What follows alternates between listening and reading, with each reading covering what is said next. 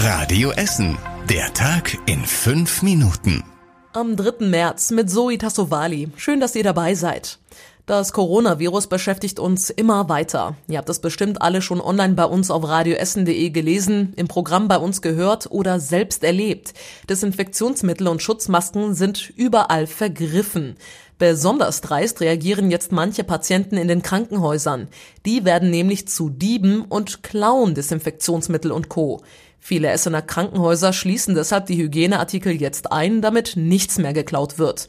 Die Schwestern und Pfleger im Uniklinikum in Holsterhausen lassen nichts mehr, was geklaut werden könnte, auf ihren Wagen stehen, wenn sie zum Beispiel in ein Patientenzimmer gehen. Auch im Elisabeth Krankenhaus in Hutrop verschwinden immer wieder Sprühflaschen und Masken. Deshalb wird auch hier alles weggeschlossen. Das Krupp Krankenhaus in Rüttenscheid hat aktuell noch keine Probleme mit solchen Diebstählen. Heute ging es außerdem darum, wie die Stadt mit den Großveranstaltungen in nächster Zeit bei uns weitermachen möchte, wegen des Coronavirus. Es gibt ja in letzter Zeit viele Anrufe von besorgten Bürgern, ob zum Beispiel eine Veranstaltung überhaupt noch stattfindet. Die Stadt hat jetzt eine Empfehlung rausgegeben.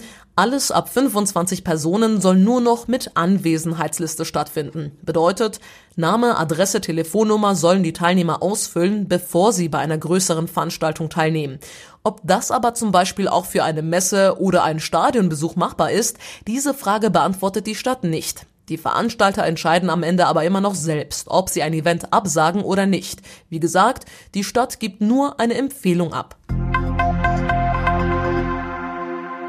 Bei uns in Essen gab es heute wieder mehrere Hausdurchsuchungen. Dabei ging es um die große Hooliganschlägerei in Oberhausen Ende September.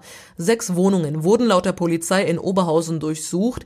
Nähere Infos wollte aber die Polizei auf Radio Essen nach Frage nicht geben.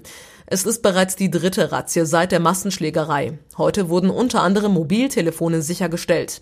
Aber nicht nur hier bei uns in Essen hat es Durchsuchungen gegeben, sondern unter anderem auch in Oberhausen, Bochum und Duisburg.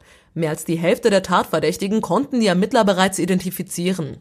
Bei der Prügelei Ende September ging es ja wohl um die Fanfeindschaft zwischen Rot-Weiß Oberhausen und Rot-Weiß Essen. Bis zu 100 Hooligans waren aufeinander losgegangen, unter anderem mit Stöcken und Stangen. Alle Feinschmecker dürfen sich jetzt freuen. Essen hat ein drittes Sterne-Restaurant. Das Hannapell in Horst bekommt einen Michelin-Stern.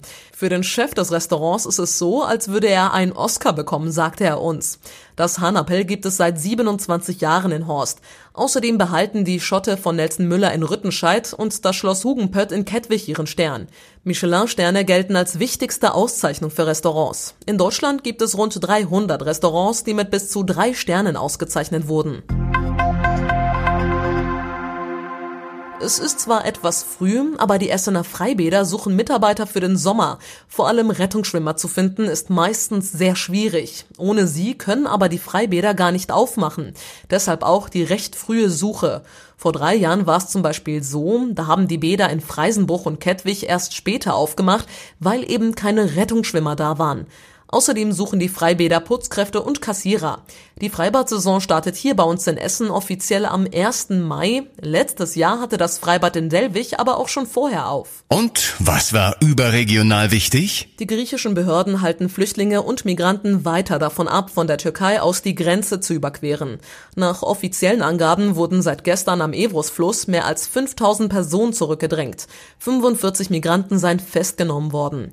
Mehrere Medien melden, dass die Migranten hauptsächlich aus Afghanistan, Pakistan, Marokko und Bangladesch kommen.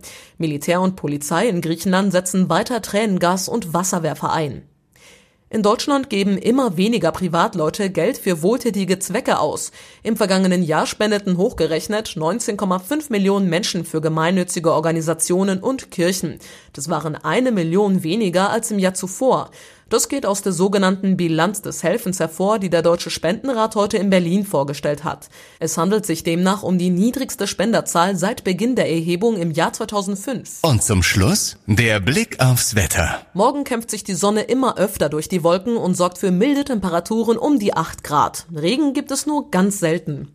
Die nächsten aktuellen Nachrichten bei uns aus Essen gibt's morgen früh ab 6 Uhr hier bei Radio Essen euch jetzt erstmal aber einen schönen Abend und später dann eine gute Nacht. Das war der Tag in fünf Minuten. Diesen und alle weiteren Radio Essen Podcasts findet ihr auf radioessen.de und überall da, wo es Podcasts gibt.